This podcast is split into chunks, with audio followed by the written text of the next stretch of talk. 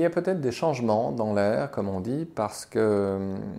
comme on le sait, à la fin du mois de septembre, euh, au moins trois grands dirigeants se trouvaient simultanément aux États-Unis pour des raisons très diverses et très différentes. Xi Jinping, euh, Rouhani pour l'Iran et le pape François. Évidemment, ces personnes ne se sont pas rencontrées,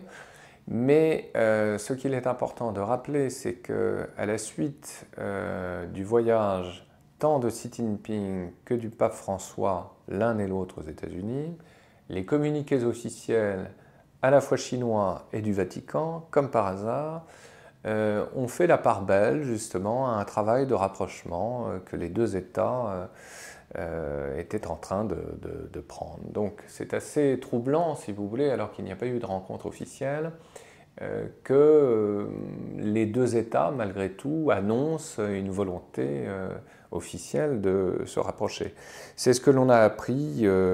dès euh, le 30 septembre dans un communiqué chinois qui euh, disait euh, l'intention, je cite, sincère de poursuivre le dialogue entre la République populaire de Chine et le Saint-Siège. Et le pape aurait, dans l'avion même du retour le conduisant à Rome, fait la déclaration suivante, qu'il aimait le peuple chinois, je cite, et de poursuivre, j'espère qu'il y aura des possibilités de bonnes relations avec la Chine. Nous avons euh, euh, des, atouts. Nous parlons et il est important de poursuivre. Euh, alors, quels sont ces signes de rapprochement? Parce que ça ne date pas évidemment d'hier. D'une part, je rappellerai que en août 2014, le pape avait survolé et avait eu l'autorisation de survol du territoire de la République populaire de Chine lorsqu'il s'était rendu à Séoul, en Corée du Sud. Donc, premier signe fort, évidemment, et à cette occasion, euh, euh, le saint homme avait béni le territoire chinois depuis euh, son appareil. Et puis, même évidemment, si les cultures politiques, pour ne pas dire religieuses, sont foncièrement différentes, eh bien, Xi Jinping, à sa manière, comme le pape également, sont connus pour vouloir lutter coûte que coûte contre la corruption. Hein. Et c'est précisément ce qui est repris, non pas cette fois-ci dans les communiqués officiels, mais lorsqu'on interroge les diplomates de part et d'autre, on sent bien qu'il y a là effectivement un élément euh, commun entre les dirigeants. Donc empathie des opinions, euh, a priori, pour l'un comme pour l'autre euh, de ces personnages. Mais ce qui est plus intéressant encore, c'est de voir que si l'on remonte en amont de ces déclarations louangeuses et prometteuses, qu'au mois d'août dernier, euh, John Kerry a envoyé aux États-Unis un ambassadeur extraordinaire, le dénommé Sopperstein, un rabbin diplômé euh, de l'université euh, de George Washington, donc grand spécialiste des relations internationales, et il l'a nommé à la tête du bureau en charge du Office of International Religious Freedom, un bureau qui a euh, en charge d'enquêter évidemment sur la liberté religieuse dans le monde. Et euh, ce personnage euh, s'est rendu en mission officielle pour le compte des États-Unis en Chine précisément. Et il est revenu avec finalement un rapport assez positif disant qu'il y avait des signes forts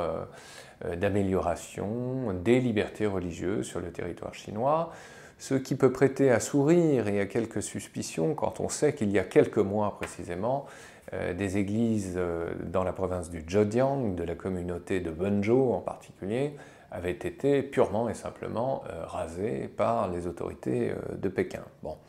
Néanmoins, c'est assez intéressant de voir qu'avant la visite même du souverain pontife aux États-Unis, John Kerry, le très catholique John Kerry,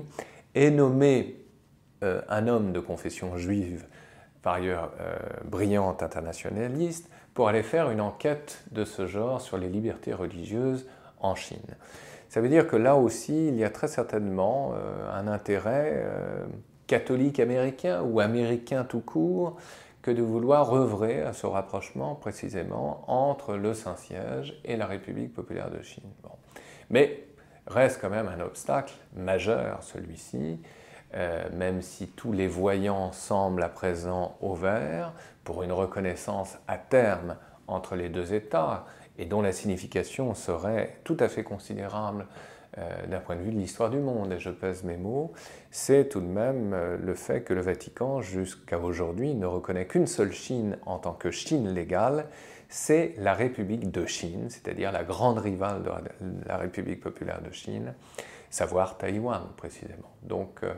tant que l'annonciature, donc ce qui tient lieu d'ambassade du Vatican, se trouvera à Taïwan et non pas sur le continent, évidemment, il ne pourra pas y avoir de reconnaissance entre le continent chinois et le Vatican. Néanmoins, euh, on voit bien qu'il y a quelque chose, effectivement, dans l'air du temps qui participe euh, d'un rapprochement ou de velléité de rapprochement entre ces deux États, et c'est une bonne chose pour la compréhension mutuelle des euh, peuples chinois et des peuples chrétiens d'une manière générale, et sans doute pour le sort même des chrétiens et plus particulièrement des catholiques euh, de Chine qui, euh, pour euh, une majorité d'entre eux, restent encore persécutés par les autorités communistes.